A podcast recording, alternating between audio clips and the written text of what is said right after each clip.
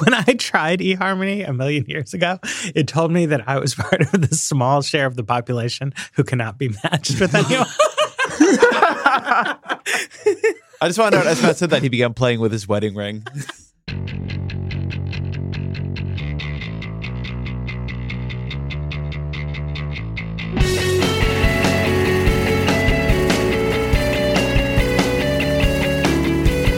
Hello, welcome to another episode of the Weeds on the Vox Media Podcast Network. I'm Matthew Yglesias. Today, we have a, a jam packed episode. We got Sarah Kliff here, we've got Ezra Klein here, but also via remote, Dylan Matthews. Oh, wow. We're going to talk Woo. about we're going to talk about his. That, that was an unexcited woo. I know I'm excited. Woo!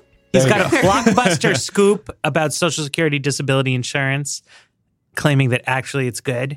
Um, and also, we have a new Trump budget. Dylan is a, not only a disability uh, maven, but uh, probably like the, the the most informed budget guy we've got. Uh, so, Most important budget guy anywhere. Anywhere. The only budget Let's expert that not matters. go crazy. And we have an amazing. We have Oh, no. honestly my favorite research paper we've maybe even had on the weeds. Uh, this Wow. paper, this paper on Danish gender wage gaps has changed my view Danish everything. administrative data, man. It's really good. But we're going to talk about gender wage gaps. This is some ex- a really, really, really interesting new research about where it comes from. I'm excited. I'm pumped. You should be pumped too. But why don't we start on the budget? And, and I think to to go through this, we're going to go around and just sort of we're, we're each going to go through like what stood out to us in the budget. And Dylan, as the single human being alive who knows the most about budgets, going to start with you. I have to apologize to some people at the Center on Budgets. We're sorry, Bob Um, Greenstein. We didn't mean it. Um, I think the most so a lot of this was continuous with last year. That there was a lot of uh, promises to repeal and replace Obamacare. As a part of that, really drastic cuts to Medicaid. Uh, they introduced some cuts to Medicare this year. I think the most consequential and least covered part of this is that there are about 40% cuts to both the Centers for Disease Control and Prevention and the National Institutes of Health. And these are programs that have wide bipartisan support. The idea of the government doing basic research into health sciences to try to discover diseases and trying to monitor diseases so we don't have huge pandemics that kill millions of people seem like areas of, of Democratic and Republican agreement. But the issue is that they're trying to squeeze out a balanced budget while doing remarkably little on Social Security, doing remarkably little on Medicare, and substantially increasing the defense budget. And that just doesn't leave a lot of spending left over for everything else in the federal government. And so even programs like like scientific research on uh, the non-defense discretionary side wind up getting squeezed. Can I ask you one quick thing on this, Dylan? So you're Yeah. saying they're trying to squeeze out a balanced budget, um, but but you had a good thing in your piece, uh, digging into the tables of this, where, as far as I can tell, virtually everything the budget does to get down towards balance is coming from insane economic growth projections, and if you just use normal ones, it, it goes away. Is that is that accurate? Yeah, so it's it, at the very least it it dramatically reduces how much deficit reduction uh, they produce. I think the the earliest numbers we've gotten on this from an unbiased source, since I I don't trust the White House's numbers on this, which is a few years ago I did, and even in the Bush administration I did. Uh, but uh, the least biased numbers we have are from uh, the Committee for a Responsible Federal Budget. Um, Marc Goldwein, their budget walk, um, who knows more about budgets than I do, uh, came out with a report. Impossible. if if possible. And he did find some residual uh, deficit reduction, but he found that it doesn't uh, change the overall trajectory of uh, debt to GDP. That U.S. debt to GDP continues to rise, and that sort of trillions of dollars in claim savings are a mirage caused by assuming that we're going to get three percent growth when every forecaster who's credible assumes we're going to get somewhere between 1.4 and 2.2 percent growth.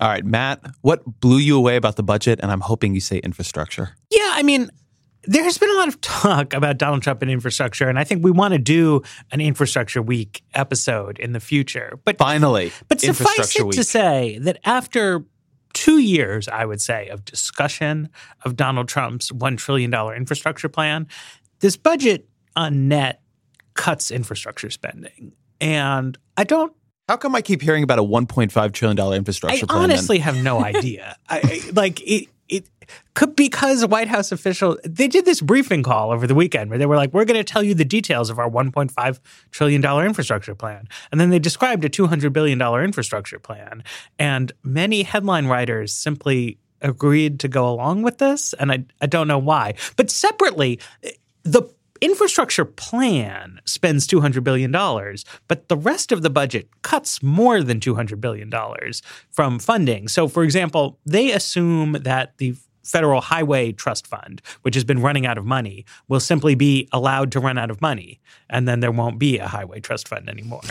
Um, I, I, don't. It's it's confusing, and then it, the whole Trump administration is such a shit show that, like yesterday, separate from the budget and also separate from the Trump infrastructure plan, Elaine Chao, the transportation secretary, put over like a memo about how she thinks they should replenish the Highway Trust Fund. So nobody knows what's going on or, or what is behind anything. But just like long story short, there is no infrastructure Can- spending can- boost plan. Can you break down though in the two hundred billion dollar plan both what's there and how they get to the one point five number? Because I, I think it's worth just I, I really a quick can't. gloss. I mean, so the, so there's two hundred billion dollars. Once upon a time, it seemed like they were saying the two hundred billion dollars were going to go to like an aggressive matching program, and that that was going to leverage up two hundred billion to one point five So trillion. states would get Yeah. help if they would kick some in. Right, but in the actual plan, only half of the two hundred billion dollars even goes to that. So you would have to assume that one hundred billion dollars of federal matching grants inspires one point three trillion of state and local extra spending. But they also say explicitly that they plan to double count money that state governments were already spending.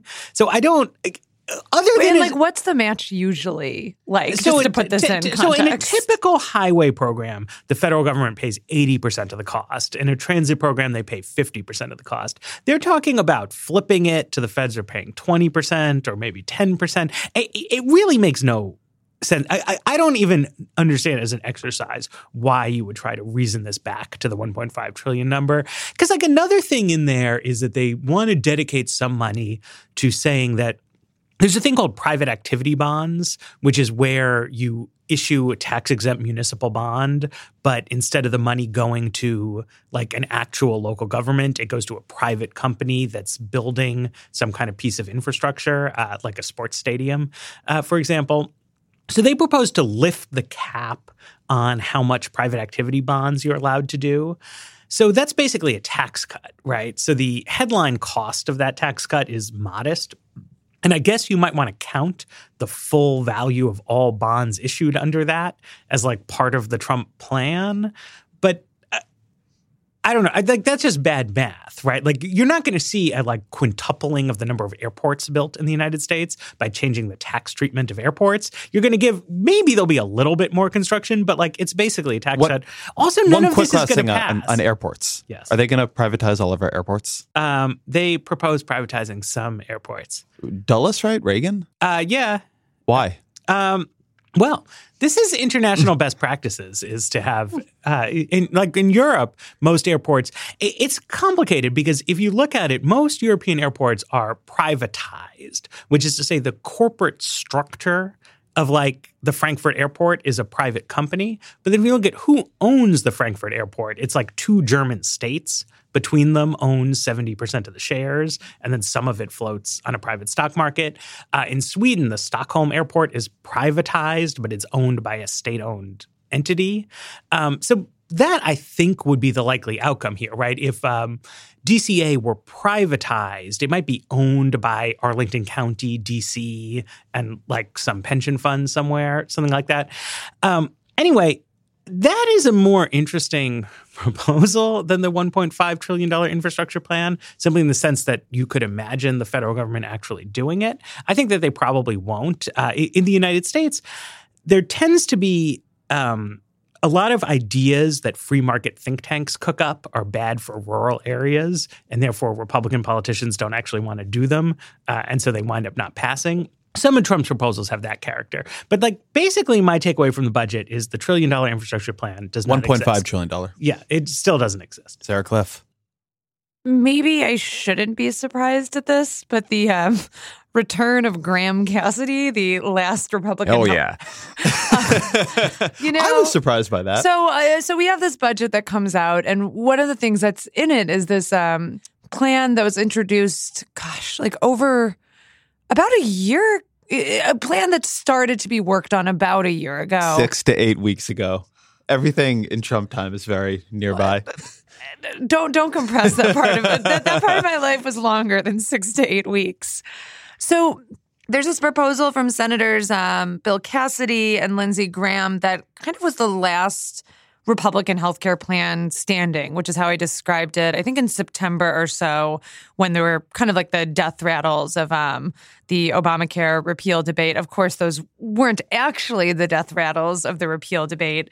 And I was interested and surprised, um, you know, after we've really seen congressional Republicans seeming to throw in the towel on Obamacare repeal and saying, you know, we got rid of the individual mandate, essentially starting to message individual mandate repeal as as Obamacare repeal and Trump doing that too. You know, in the State of the Union a few weeks ago, he talked about how they got rid of the most terrible part of the Affordable Care Act that Graham Cassidy is suddenly back in the mix of this budget.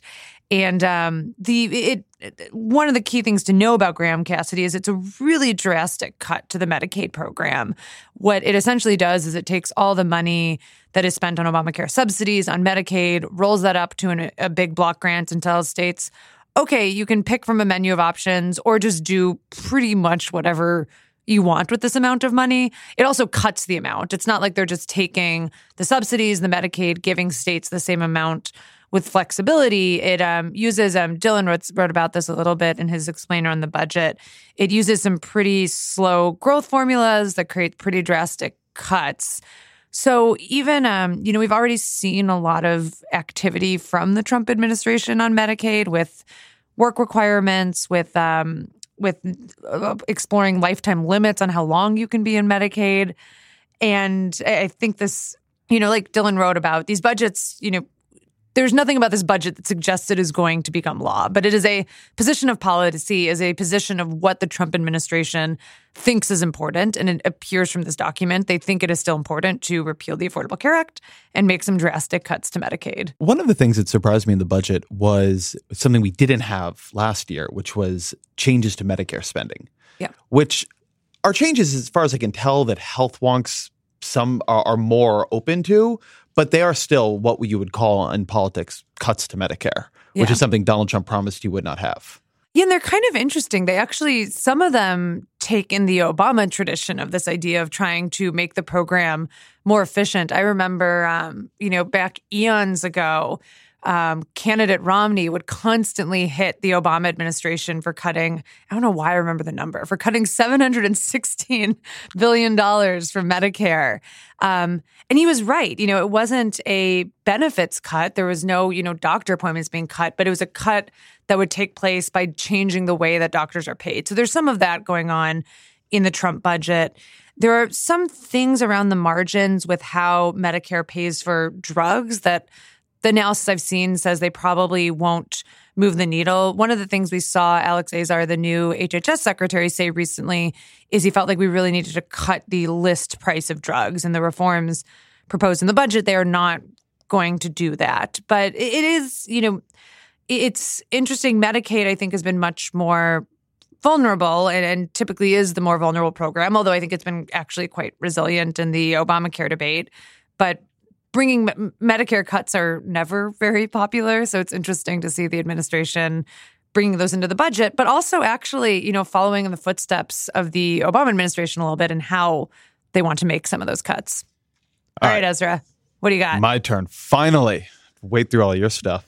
No. Um, so you guys have actually, I think, hit on a lot of the important policy here. I think the one thing we should mention that, that Dylan touched on too is just this massive increase to defense spending, which drives a lot of what else happens in the budget. I, I've written before, and it turns out this is not a new observation to me. Paul Krugman had it a long time ago, but that if you look at the way the federal government spends money, it's basically the world's largest insurance company, but it also has an army. Like that's what happens, and that's where all the money goes. But so if you're not going to cut the the major, major, major social insurance programs, right? So Social Security, and while there are Medicare cuts, are not that big.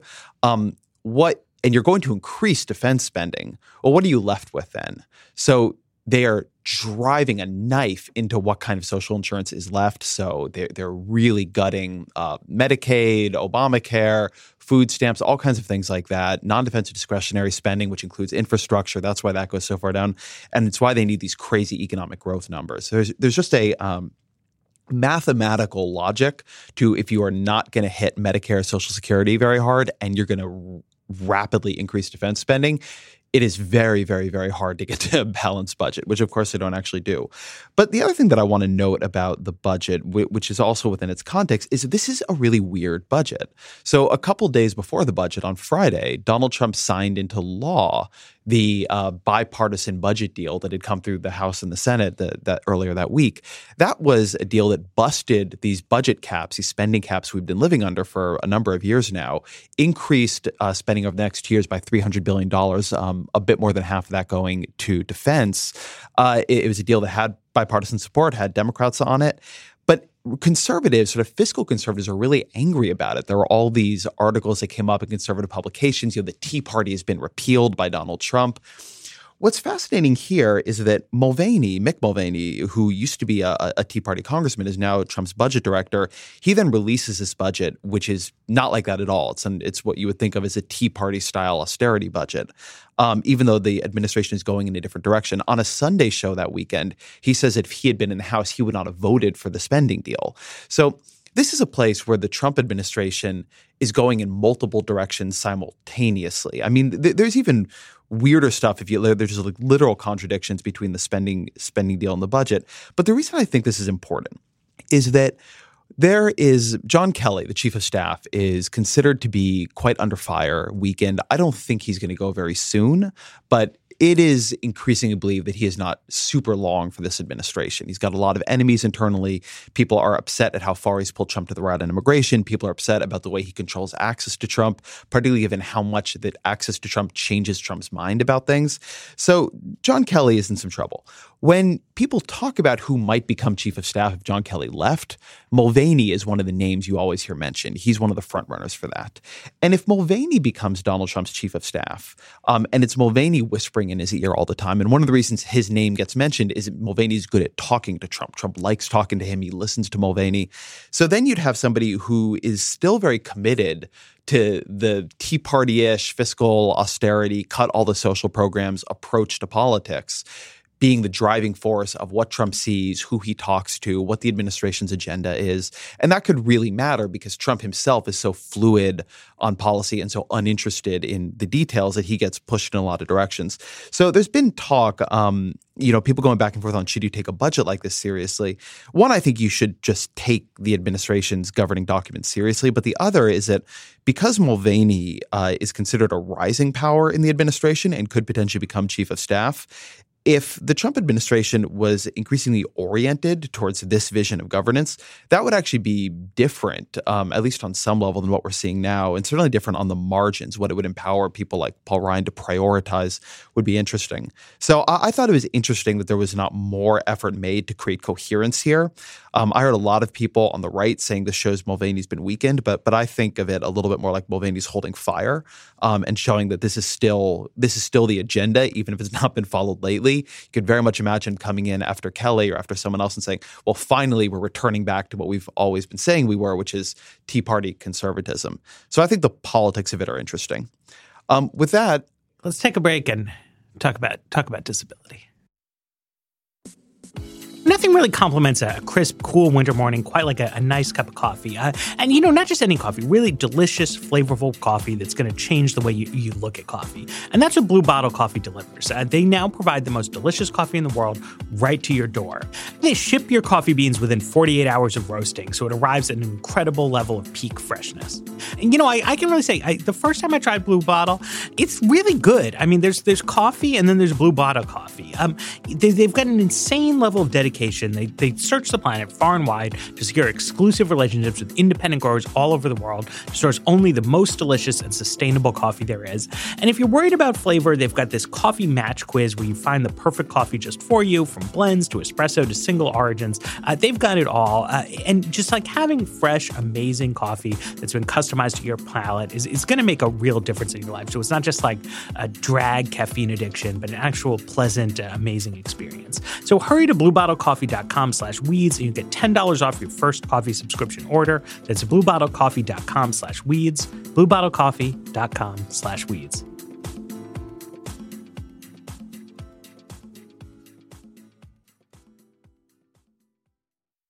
So one of the debates that has been playing out both in in politics, quote politics, and in the world of policy commentary, and particularly the world of policy reporting over the past couple of years, is a debate over Social Security disability insurance. And and this is a big program. Uh, quite a lot of Americans are on it. Dylan, what? How many Americans are on SSDI? Um, there are about 10.6 million, of whom about 8.8 million are workers who qualified based on their work history. The rest are sort of children and spouses who get benefits. So this is a big program, and, it's become in the past couple of years a very controversial program. The the, the program has seen a lot of growth, um, and there have been these very big reports. This American Life and Planet Money did one. Uh, there have been some in the Washington Post that have looked at the program and seen in it a hotbed of it might be too strong to say that the word is fraud, although a lot of Republicans have have argued that there's a lot of fraud. But what they've been arguing is that SSDI has become a kind of long term unemployment insurance. It's become something where people who live in towns where there aren't a lot of jobs, people just don't want to work, they go on SSDI, and now they're getting a check from the government because they have mystery back pain or mystery mental illness. And that this has been wrapped up in a very Trumpian narrative, a narrative of watching your neighbors, you know, get get a government check when you're sitting here working your butt off.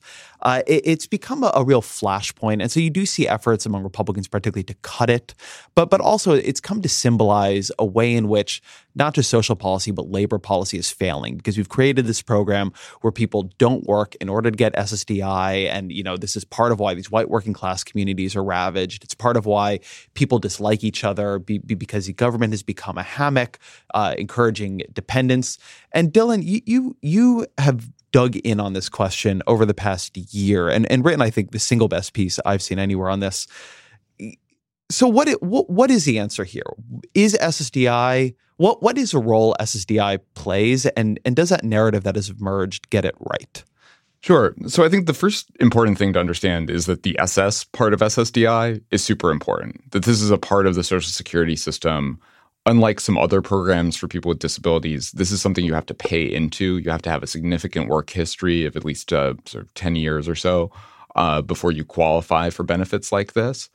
Uh, and so it's it's meant to be a social insurance program the same way that old age insurance is. We're all going to get old. We're all at risk of developing a disability that impairs our ability to work. And so the idea is you pay a share of your income in a payroll tax uh, into this insurance system. And then if you, at a future date, develop a disability that limits your ability to continue working, you can claim that money and uh, reduce your work hours or drop out of the workforce. What I found looking at the data on this, there's there's sort of been this debate in academia parallel to the political debate. And I want to be clear that within academia and among people who know things about this program, like fraud means something specific. It's like non disabled people or people who clearly do not qualify trying erroneously to get on. And I don't know of a single serious person who thinks that that's a problem. The, the dispute is over what kinds of people with severe disabilities can be expected to work and whether too many people with severe disabilities are being put on this program versus expected to work so there was a, a, debate that was sort of launched by two economists. Uh, one is David Autor, who I think people who listen to this podcast uh, probably will have heard of. He's also known for a lot of work on the effects of trade. Um, he and Mark Duggan at, at Stanford uh, wrote a paper, and the subtitle was "A Fiscal Crisis Unfolding," sort of warning that this program was was growing out of control and their theory was that it had something to do with somewhat loosening eligibility standards uh, related to diagnoses that don't lend themselves to objective criteria. So one thing you can get SSDI for is blindness. Um, if you find that your blindness uh, makes it impossible for you to uh, participate in the labor force, we know how to tell if someone's blind or not. Uh, it's there are necessarily some subjective uh, conditions, musculoskeletal conditions, which sometimes get conflated with back pain, but are are much more severe and tend to include things like herniated discs, uh, mental illness like sort of severe schizophrenia or bipolar, um, things that really can reduce or eliminate your ability to participate in the workforce. As I think people who know people with conditions like that could tell you, um, but where diagnosis is trickier. And so Autor and Duggan, their hypothesis was that uh, there were loosening eligibility standards, which led to a gradual increase in use of the program, and that if you didn't stop this at some point, uh, it was going to grow out of control and we wouldn't be able to afford it. On the other side of things were people uh, like Stephen Goss, who's the, the chief actuary for the Social Security Administration, um, a lot of other actuaries who've worked on the program, who looked at the growth in the program and said, this is a totally predictable result of a bunch of factors uh, in the labor force over recent years. So, one is that the labor force is aging. Uh, as people get older, they're more likely to develop disabilities. Uh, and as the baby boomers moved through the age distribution and that sort of large chunk of the population grew older, they grew more likely to be disabled, which you would expect. And indeed, you saw an increase in, in people using the program as a result of that. Uh, another factor is uh, the increase uh, enrollment of women in the program. That women working more means more women have the work history to qualify for this program, which leads to a greater incidence sort of across the population of of disability insurance receipt. Uh, and and so their story was a demographic story. Uh, this is a predictable effect of aging. We've known for years that aging is going to cost the government money as this population sort of moves first to sort of late working years where disability is common and then to retirement. And you should expect uh, levels of, of enrollment to level off or or fall after the baby boomers start heading to retirement uh, and off of the program. But then the other thing that happened, right, is there was a huge recession. Right. Because I mean, because I mean, part of I, I would say a theme of a lot of the narrative reporting on this, which it looks to me from your piece is borne out in the data, is that disability, as defined by SSDI, is in part like a medical condition, but it's in part like a macroeconomic phenomenon. That goes way further than I would go. So, one thing that is a very well documented trend is that there's an increase in applications for SSDI uh, during economic downturns. And sure enough, you saw a, a large increase in applications after 2008.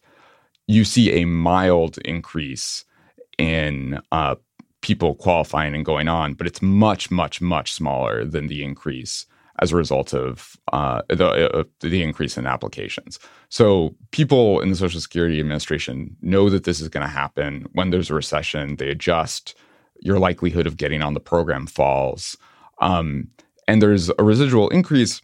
It's hard to know how much that increase is is due to the recession versus the recession putting people who would have qualified anyway in a position where they now want to apply and get on the program. So I think the idea that it's a long-term uninsured unemployment insurance program has been exaggerated in a lot of quarters and there's a lot of good research to suggest that it doesn't operate cleanly that way uh, jesse rothstein uh, at berkeley has a really clever study looking at the share of people who uh, applied for disability benefits after their unemployment ran out and he found that there was no increase in disability applications uh, for for people who were on long-term unemployment and um, and then applied, uh, and and then sort of uh, it, it, expired, and they they needed some other way to get by. That that there wasn't a leap on effect from that onto disability insurance. Um, so it increases applications, it mildly increases receipt, but I really don't think that's the main story. So I actually want to dig into the application process a little more because I think that's important, and I've learned a little bit talking to um, people on Medicaid who have applied for disability who have been denied. It, the impression I came away with, you know, from your piece, from my piece, is that it can be quite challenging to get disability. And I think it's actually important to the debate because it speaks to this question of are people just like showing up, getting a check, or like what is it actually like to apply for disability? Um, and like what, what process are you going to go through? Sure. So the first thing to know is that there's a waiting period. So if you apply for disability when your disability is is developed, when you the onset of the disability, you don't get back pay for for five months after the onset of your disability if you're sort of uh, if your application is approved five months later. So uh, there's some waiting period where you have to sort of wait out your application and you're not getting money. The other thing to know is that the key thing that they're checking on as part of this application process is whether you can engage in what they call substantial gainful activity or SGA, which is this this really important term within dis- disability insurance conversations. Um, SGA is a given amount. Uh, currently, I believe it's eleven hundred and eighty dollars a month. Um, so really not that much. It's it's barely poverty level, mid teens of thousands of dollars a year. If you can make more than that, you definitionally are not eligible because it shows that your disability is not work reducing to an extent that you need this program. If you can demonstrate that you cannot engage in substantial gainful activity, uh, then you might be eligible. So that means that when you're applying, you can't be engaged in substantial gainful activity. Uh, if during those five months when you're applying and, and not getting benefits, y- you can't be working too much because then by definition you wouldn't be eligible for this program.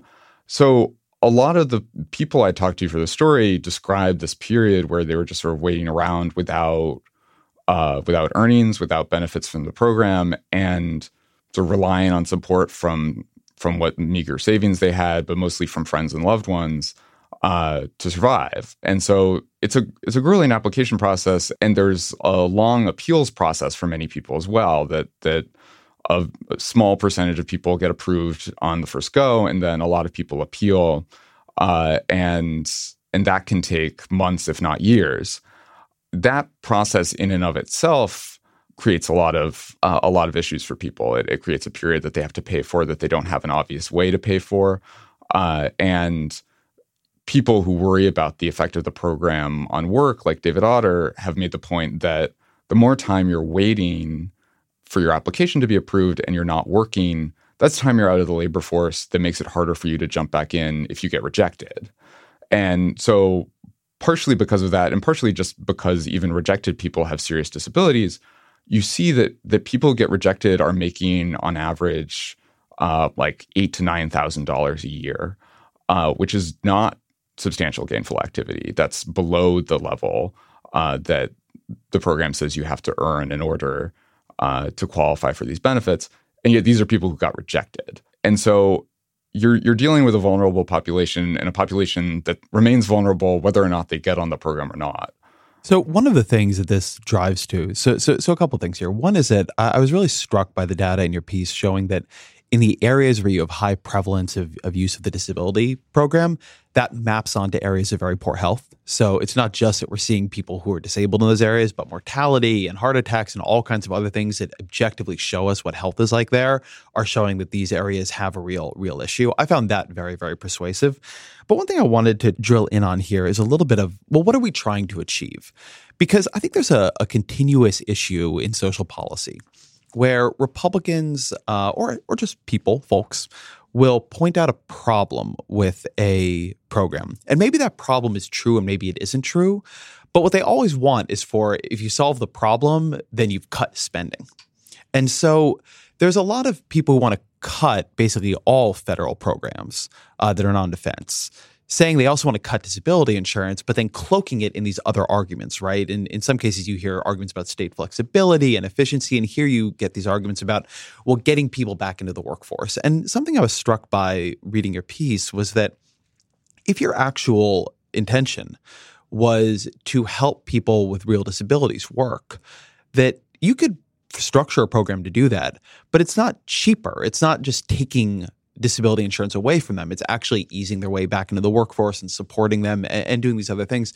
And I'd like to hear you talk about that a little bit because I think this is a place where the, the conversation gets very confused. We could have more of a social policy effort to try to help people with disabilities work, or we could cut disability insurance sharply. But the effort to say that doing the two is the same thing is not true. Right. So I think it's helpful for me, at least in thinking about this, to think about the two things that people who want to reform the program want to do. So, one thing you could want to do is reduce federal spending. Uh, and you can totally it's it's a part of the federal budget. If you want to reduce the federal budget, you can cut anywhere. Um, but one thing to know there is that the story about demographics and about aging and about uh, women coming into the workforce turns out to have been largely true. And now the number of people on the program is falling. Um, the share of people on the program is falling faster than the, the, number of people who are falling on the program that's falling.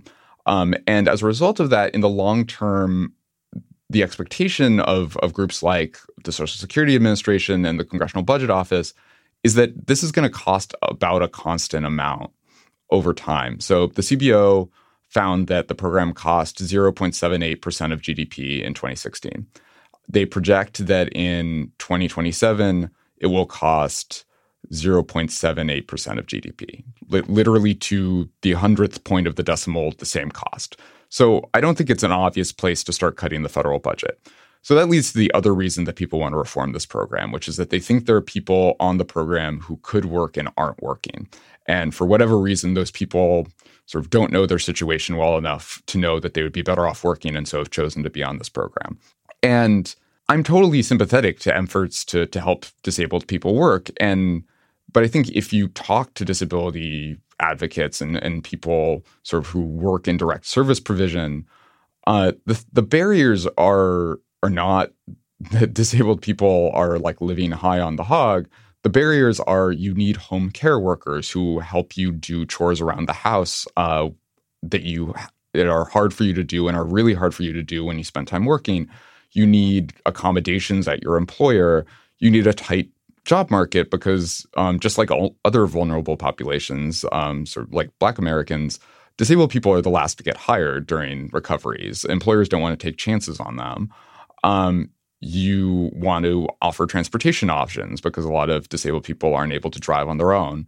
Um, there are just like a lot of supports that you can offer. Um, you could offer a temporary or a partial disability insurance program that uh, supplements wages uh, but doesn't uh, re- replace them entirely. Um, but all those things cost money. It's really striking to me. David Autor and Mark Duggan often argue that the U.S. should model uh, a disability reform off of something that the Netherlands did in the 90s. Um, the Netherlands had like what I will even say was a genuinely out of control disability system they had something like 12 to 15 percent of prime age men were on disability insurance, um, and it was it was eating up like four to five percent of their GDP. And so they did this crackdown that looked a lot like Obamacare for disability insurance, where they mandated that employers buy temporary disability insurance for their workers, and then only after that was exhausted would people go on the rolls. And even despite all of that, the Netherlands spends twice as much, nearly three times as much on uh, disability benefits as we do. And in addition to that, they have universal health care. Uh, one thing that SSDI does is it gets you on Medicare. And so if you get kicked off the program, you lose your Medicare and you are likely uninsured if you can't get on Medicaid. Uh, they have uh, child allowances so that parents on SSDI or, or, parents on disability insurance, if they leave the program, still have a way to support their kids. Uh, they have active labor market policies to uh, encourage uh, all people, but especially people with disabilities, um, to, to join the workforce and to support them. It's just like a comprehensive cradle to grave welfare state that will help attach you to the labor market if you need to be. And we don't have that at all. And the way the policy discussion is being conducted is as though we're just going to cut this program and everything will work out all right and without adding another net to catch people who might be left behind. And I think that attitude comes a lot from the 90s experience with welfare reform, where I think the conventional wisdom in conservative circles was we cut this cash welfare program, and behold, uh, poverty did not explode. There were not children freezing to death on subway grates the way Daniel Patrick Moynihan predicted there would be. And and so why not do this for other programs that we can we can crack down, force people into work, um, and things will work out. And I think what we've learned in the years subsequently is that with welfare reform, stuff didn't work out. Extreme poverty exploded. Uh, the share of of single mothers who don't have any earnings or any welfare uh, payments doubled. The share of people earning two dollars a day in cash income increased. The share of people who are on food stamps who tell food stamps under like threat of perjury that they have no earnings um, has like quadrupled or something like that. Um, and I worry that if you tried to do something similar with SSDI, you'd have similar sort of humanitarian calamity. I think it's also, and, and I promise this is my last point since I know I've been rambling for a while. It's also worth putting this in broader perspective. I think one reason people worry about this program is that men's labor force participation has been falling for decades. Um, so uh, since 1967, the share of men aged 25 to 54 who are in the labor force fell by 8.4 percentage points. That seems like a significant problem. Uh, there's a lot of debates about what caused that. Um, Alan Krueger. Was it disability insurance? It is not disability insurance. So, um, Jason Furman, friend of the program, was on the weeds uh, back in the day, uh, former uh, head economist for the White House, uh, did an analysis assuming that since 1967, SSDI just wouldn't rise at all. So he assumed wanted to compare against a baseline where there was no growth in the program. Um, and then the people who were on the program worked at the same rates that disabled people who are not on the program worked at. So the idea is you take these disabled people, you take them off the program, you assume they act like the people who are disabled and are off the program. Right. And this is a pretty conservative assumption since the people who are off the program are definitionally disabled people who are more able to work. And so, if anything, you would expect taking people off this program that they would work at lower rates. But in any case, if you do that, you see that SSDI can contribute at most 0.1 percentage points. So 0.1 percentage points caused by SSDI versus 8.4 percentage points uh, drop over the same period. So it explains Amazing. about one eighty fourth of the phenomenon. All right. So speaking of attachment to the labor force, we have a white paper That was that is very much about this this week. And Sarah, I think you should Yeah. drive us into it. Okay. Administrative data. So today we, we love Swedish administrative data here on the weeds, but I think Danish administrative data might uh, might vault into first place uh, because of how much we love this working paper. So this is a paper called "Children and Gender Inequality: Evidence from Denmark" from Henrik Kleven, Camille Landais, and Jakob. I'm going to pronounce this wrong. Egholt Søgaard, I believe. Um, and what they do is a really interesting um, really depressing analysis of the gender wage gap, at least in my view, where they look at um, Danish administrative data from 1980 to 2013, and they really find so much of the gender wage gap is happens right at the moment when kids are born. Um, they have this amazing chart. I know charts are really great for audio, but I will describe it as best I can where they show using um, the great thing is they have all this administrative data so they can measure the earnings of men and women in Denmark. And they show what happens to earnings at the moment a first child is born. And for men, things kind of, you know, go on on a trajectory they're going on. It's a slight upward incline if you're looking at this chart. For women, there is just a nosedive in earnings that they never recover from. Um, one of the other really great charts in this, it also compares women who have kids versus women who don't. And it's the same thing. The women who don't have kids, they look really similar to men. Um, they don't really experience a big wage gap. But again, you see the two paths diverge at the moment that children are born. Um, this mirror, so this research is about Denmark, but it really mirrors um, very well a lot of the research on the gender wage gap in the United States. Um, Claudia Goldin at Harvard, Marianne Bertrand at um, University of Chicago have published very similar work showing that what we talk about as a gender wage gap is increasingly better referred to as a childcare penalty or childcare wage gap. Um, one of the things they write in this paper is that they find in Denmark that the the fraction of gender inequality caused by child penalties has increased dramatically over time from about 40% in 1980 to 80% in 2013. What that means is in 1980, there were a whole bunch of things that tended to cause a gender wage gap. Women were not participating in the labor force as much. They were not getting as far in the educational system. There was more discrimination that they were fighting against.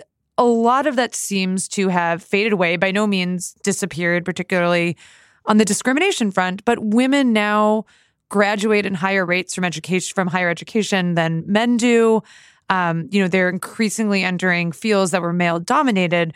The gender wage gap is becoming more and more so a story about what happens when children are born and the caregiving penalty that women experience. And, you know, the last thing I'd say, one thing I think that jumped out at us about this paper is that the research is from Denmark, a Scandinavian country that has very generous leave policies. One, you know, we think of, um, you know, when Ezra and I were talking about this before this show, we were saying, oh, if this were the US, we'd say, well, what we need is paid family leave and strong social supports. Denmark has all of that. And yet they still have this this um, this penalty for childbearing. Can I quote the part of the paper that talks through the Denmark social supports? Because I just think it's good for setting the context of this. Um, over the period we consider, they write, public child care is universally provided at a heavily subsidized price from around 6 to 12 months after birth. Until the child reaches the age where public child care becomes available, there is job protected and paid maternity and parental leave. Up until 2001, parents were offered 14 weeks of maternity leave, followed by 10 weeks of parental leave to be shared between the mother and father. Since 02, this has been extended to 18 weeks of maternity leave and 32 weeks of parental leave. Um, they also have heavy subsidies to transportation, to elder care, to education. They have a universal healthcare system.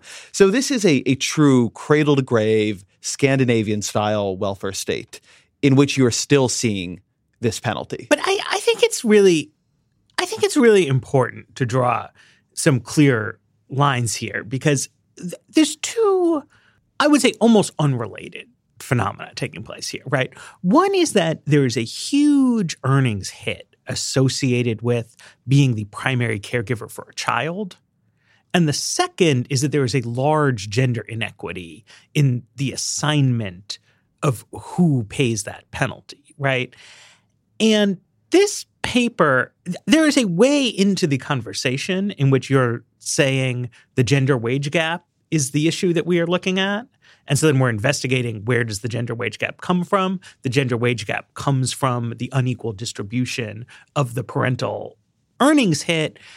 And another way of looking at it is like a family policy lens, which is like, why is there such a severe economic penalty for having children, right? Because one way to eliminate the gender wage gap would be if you could just like randomly assign it so that half of kids have dads as their primary caregiver, right? And so that would be good. It would be great for the statistical phenomenon of the gender wage gap.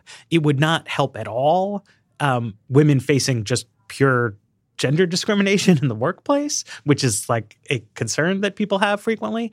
And it also wouldn't do anything about the fact that there's this huge financial penalty associated with having children, right? Which I think is a social problem that is freestanding from the gender inequity piece of it, right? That if you look at the United States, if you look at most Western countries, people are having children at a below replacement rate level of population, right?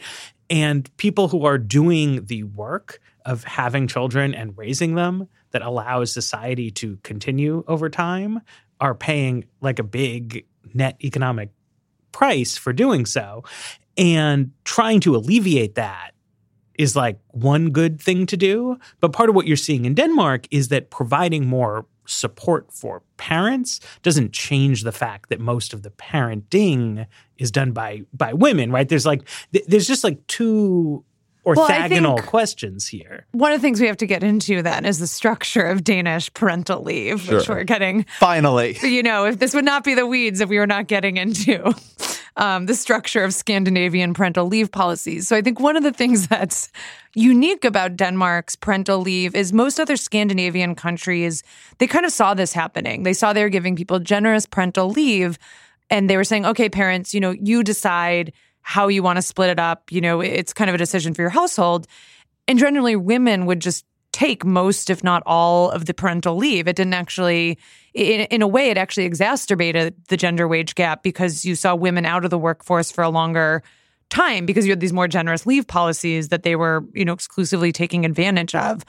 Something you've seen happen over the past decade or so is most Scandinavian countries have started assigning a certain portion of their leave just to men. So it's kind of a use it or lose it situation.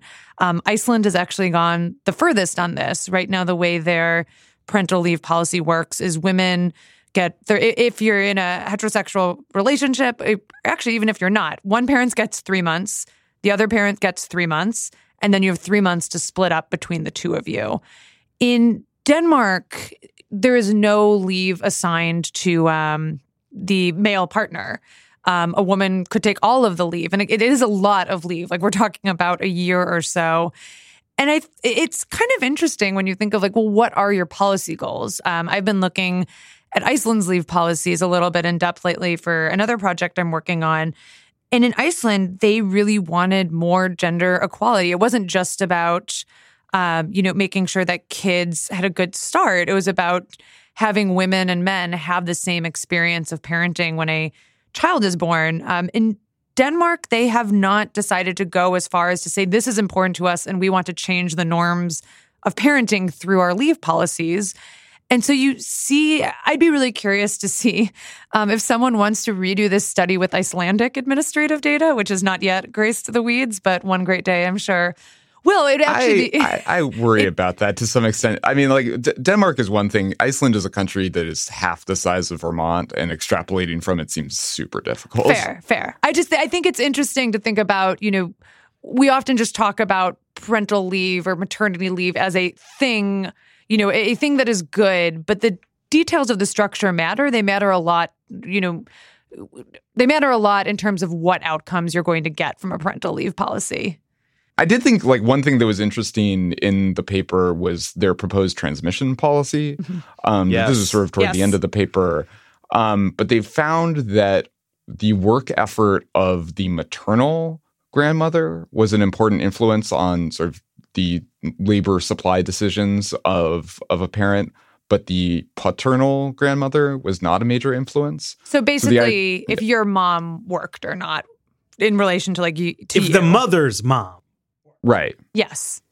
The mother's having a baby. Right. Okay. Right. So so yeah, so you look to your parent for norms. The husband's parents' norms don't appear to matter all that much, but if the mom's mom took some leave or versus like kept working versus uh, dropped out of working entirely, that seems to influence really strongly what what her daughter does as a mother. Um, which interacts in an interesting way with what Matt was saying about there being some sort of fixed cost of parenting that you have to distribute. Um, in a way, what policies like Iceland's are trying to do is replace that sort of socially determined like division of expectations around uh, around child rearing um, that's sort of inherited uh, through the mores of the family with a state dictated division that is more gender egalitarian. And if that happens, one thing that could happen is what Matt is proposing, where in this graph you see a big drop in earnings for women when they have a, a, a baby and no corresponding drop for men. And so maybe what happens is you see a drop half that size for each gender um, in the hypothetical paper after after some policy like that is put in place. But maybe you still have the effect of those cultural norms and even with some some heavy sticks to push you in the direction of, of equality it remains lopsided. Um, or maybe it's way more effective than we would think and both of those curves look smooth and there's no sort of drop in in work or earnings uh, for either gender.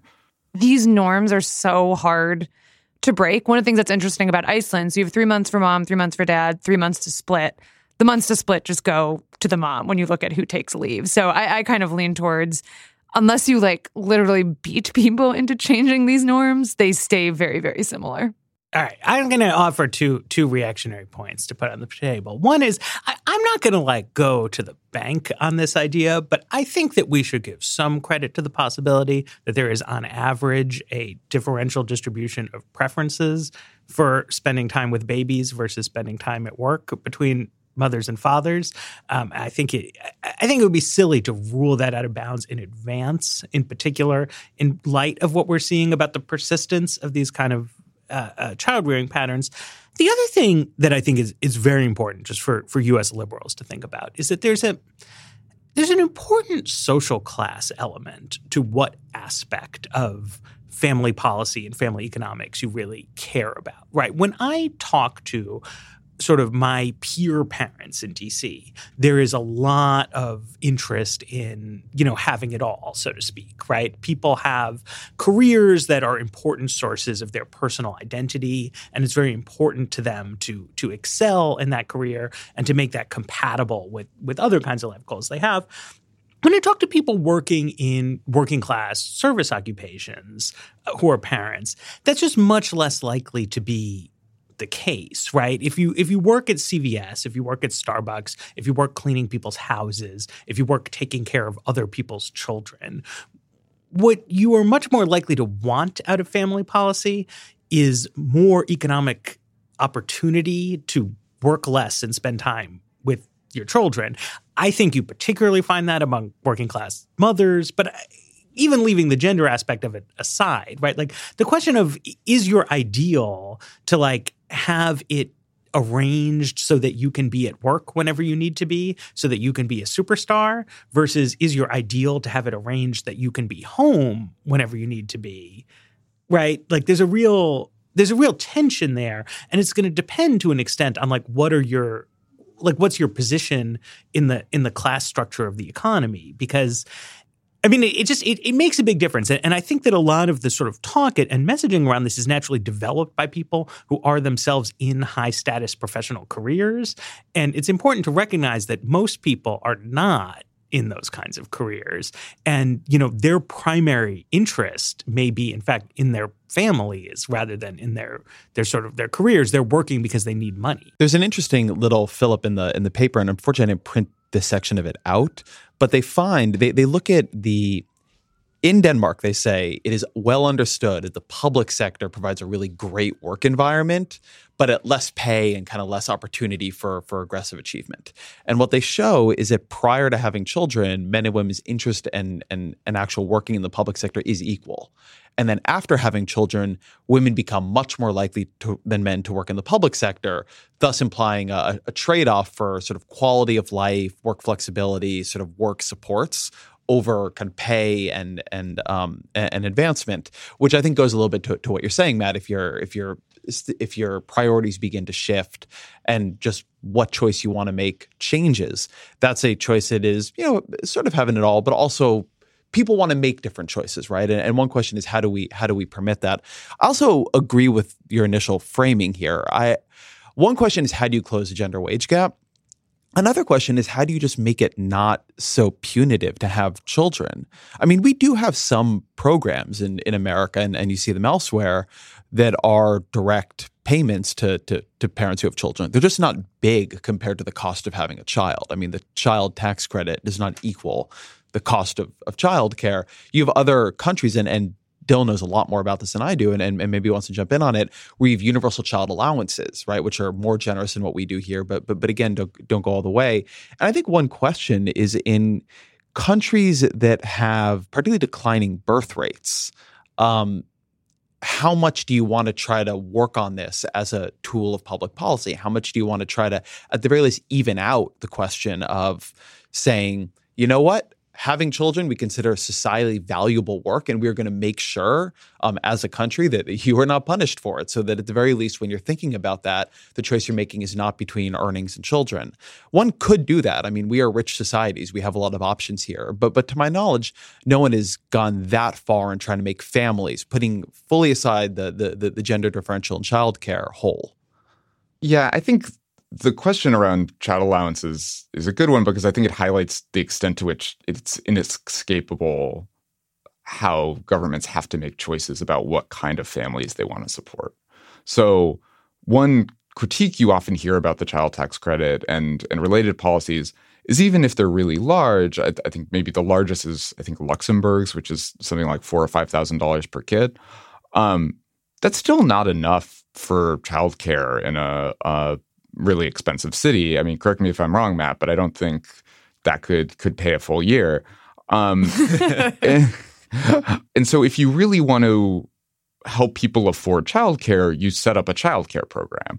And a lot of Scandinavian countries have done that. Uh, it's typically implemented as sort of pre-K with the pre-extended very, very long. So you start some kind of education program when you're like one or two, and otherwise you have leave or, or some childcare policies um, that are sort of free at point of access or, or heavily subsidized um, to bridge the gap. Um, but when you're funding that rather than funding a child allowance, you're saying that we value having both parents in a household working. And that's the structure of family that we're, we're trying to subsidize here. And I think there are totally legitimate reasons to subsidize that family type. It's more gender egalitarian, It uh, is more conducive to economic growth. Um, partially, that's kind of an accounting thing because sort of if you hire a childcare worker to watch your kid, that's contributing to the formal economy. Whereas if you stay home to watch your kid, that's not. Um, but I think like the difficulty of making policy here is I think Denmark has a much closer shared cultural understanding about what what families they want to promote. Um, and it's a very different conception than the one we have in the United States. And I don't think it was an accident that when we came close to getting a universal childcare system in the 70s under under Nixon, he vetoed it. And in a veto message that was written by Pat Buchanan, that was basically it, it, wasn't even in arguing that it was fiscally irresponsible or, or, a bad use of money. It was just saying this is the government teaching your children, and and it is a war against stay-at-home mothers. Um, and in our society, we cannot tolerate that. So wait, Sarah, you, you have just done like a ton of, of gender gap. How, how how does this like? What's the U.S. figures on this look like? Incredibly similar. Um, so most of the there's two studies I really like um, in this area. One is from Claudia Goldin at um, Harvard, and you can read um, about a year or so ago. We'll put this in show notes. I did a stick figure version of this talk she gave at the American Economics Association that I found the most clarifying thing I've read about why the gender wage gap exists. And she has charts in there that really show a very, very similar pattern. Um, they're not quite as clear as the ones in this one because we don't have the administrative data that um, Denmark has. But it basically shows the wage gap is very, very small when men and women finish their educations. That um, a separate study by uh, Marianne Bertrand at Chicago found that for MBA is I think um, women are earning 93 cents on the dollar to men, which is still a gap, but a pretty small one. By time you get to people getting into their 30s, the wage gap is at its biggest point ever. Um, and, and, it just increases 30s, 40s. And then the wage gap starts shrinking. And, the, and when women hit their 50s, and what's happening then, kids are getting out of the house, going to college, and women seem to be participating in the workforce in a more significant way. So the patterns identified in this paper, I think if we had the administrative data on the United States, they would look very, very similar. Um, you know, one of the things we've talked about a lot is government programs. I think the flip side of this that a lot of the economists that I talk to um, think about is the structure of work and how that responds to the fact of we have increasing number of two parent working households. Um, I really liked Heather Boushey. She wrote a book a few years ago um, where she writes we we have this workforce that was I developed with the idea of a silent partner at home, like the workforce that we all work in today. It kind of came to be when there was someone to manage all the stuff happening outside of work, and it's really tumultuous as we try and like move into a universe where we still have very, very similar hours and structures and expectations, but you don't have that other person at home. So I think that's also, you know, uh, some of this is government policy and some of it's corporate policy as well. Like if companies decide it is worth the trade off to have schedules that accommodate caregiving because they think they will keep talented people at their company, I think that is a struggle for a lot of companies right now. And, um, you know, something that the government has some involvement with, with making it a little easier to tend to your caregiving responsibilities, but also something that rests in the hands of a lot of private businesses as well, how they want to handle this. And I think also something that is in some ways made more difficult by the the transition to a predominantly personal services economy. I mean, I, I think here at, at Vox has has been a, a pretty family friendly environment, and our, our, our editor in chief, Lauren Williams, is, is a mother, and and uh, we have a, a, lot of parents of young kids on staff. Uh, but we're also in a fairly unusual industry where we don't, by and large, like our output just floats on the internet, right? And like you don't need to see like what state of dishevelment I am in when I write an article. If I'm running around or doing something at 4 a.m. as I was today or, or something like that. So you can be very flexible, right? But if you are cutting hair or giving massages or taking care of the elderly or, you know, if you're performing in person services, which so many people do as their work, it's challenging to just sort of be like quote unquote flexible as a boss because like the people have to be there when the appointments are. But it kind of depends, right? Like one of the most interesting case studies I've seen on the wage gap was of pharmacists who had a huge wage gap in the 1970s when you had a lot of mom and pop pharmacy stores and basically like like you're saying Matt, like if you're not there to open the pharmacy, like tough luck. People can't come to your house like where you're taking care of your toddler to get their drugs. But as pharmacies have increasingly become chains. And you know you have CVS employing you know hundreds and thousands of pharmacists. You can schedule your hours a lot differently. You can kind of sign up. Like granted you know you will have days your kid's sick you have to work around but there it, it pharmacists have become more um, interchangeable. It doesn't you don't really care who's giving you your drugs. You just want someone at cvs and i think in those in that sort of way you know you could actually see personal service jobs moving to reduce their gender wage gaps a little bit faster because the work that is being provided is less dependent on that exact person being there at a specific time versus like someone there to drive your Uber, someone there to give you a massage or fill a prescription. Yeah, but like if you want to get your hair cut, right? Just to say that like, well, the salon has like a big you know, efficient HR back end. And so like somebody will be there to cut your hair. I think people want the person Right. So I think then we get into like, well, what jobs does this apply for? Like right. hairstylists, maybe not as much, pharmacists more. I yeah, think there's retail can do that. There's a lot of jobs that Oh no, no, there that. are. But I just mean it's it's like it's a I think it's a problem, right? It's it's like there are good solutions to like schedule flexibility, but they're not solutions that like work in all cases. And it's worth noting that that this plays out with the most brutality lower on yes. the wage scale where while it is a case that um, big companies could have this sort of pharmacist like backends, the actual trends we're seeing in the labor market are to this just in time scheduling where people have even less flexibility. They don't know what their schedule will be for the next week before right. it happens. Um, they're often moved around really aggressively. I, I, mean, there's a lot of really, you, you could very much have thought, well, look, we have the internet now and telecommunications, and people can do things over the phone and over Skype, and there's going to be all kinds of ways to solve this. But in fact, if you look at the lower end of the labor market, what you are seeing is less respect for the schedules of a lot of workers. And so, I mean, if you're the corporation, you understand why that makes sense, but it is not good for for the people, and it is very much not good for this problem. Cool. All right. On that optimistic note. On that optimistic note. Um, keep keep listening to podcasts. Thank you for um, listening to the Weeds. Thank you to Matt and to Sarah. Thank you to Dylan for being on the show today. To our producer Peter Leonard. The Weeds is a Vox Media podcast for produ- production. You know what I'm excited about from Vox Media? Our daily podcast. Oh shit! What? Yes. I am so excited for Today Explained, which is launching on President's Day, February wow. 19th. If you have not. If you don't happen to know what President's Day is off the top of your This coming Monday. this right? otherwise known as this coming Monday. This coming Monday. Um, listen to the trailer, subscribe on iTunes. I think you'll hear the three, the four of us on there. And Sean is hosting it. It's going to be fucking yeah, it's great. Re- it's really awesome. It's so good. Weeds fans are going to so yeah, it. you can subscribe to it now wherever podcasts are subscribed to, and we would appreciate it if you did. That raises up the rankings, make sure more people see it. So go do us a solid. Go look for Today Explained on Apple Podcasts or wherever you get your podcasts. You have our personal guarantee that show really is going to be great, and and you should be a listener. And the Weeds will be back on Friday.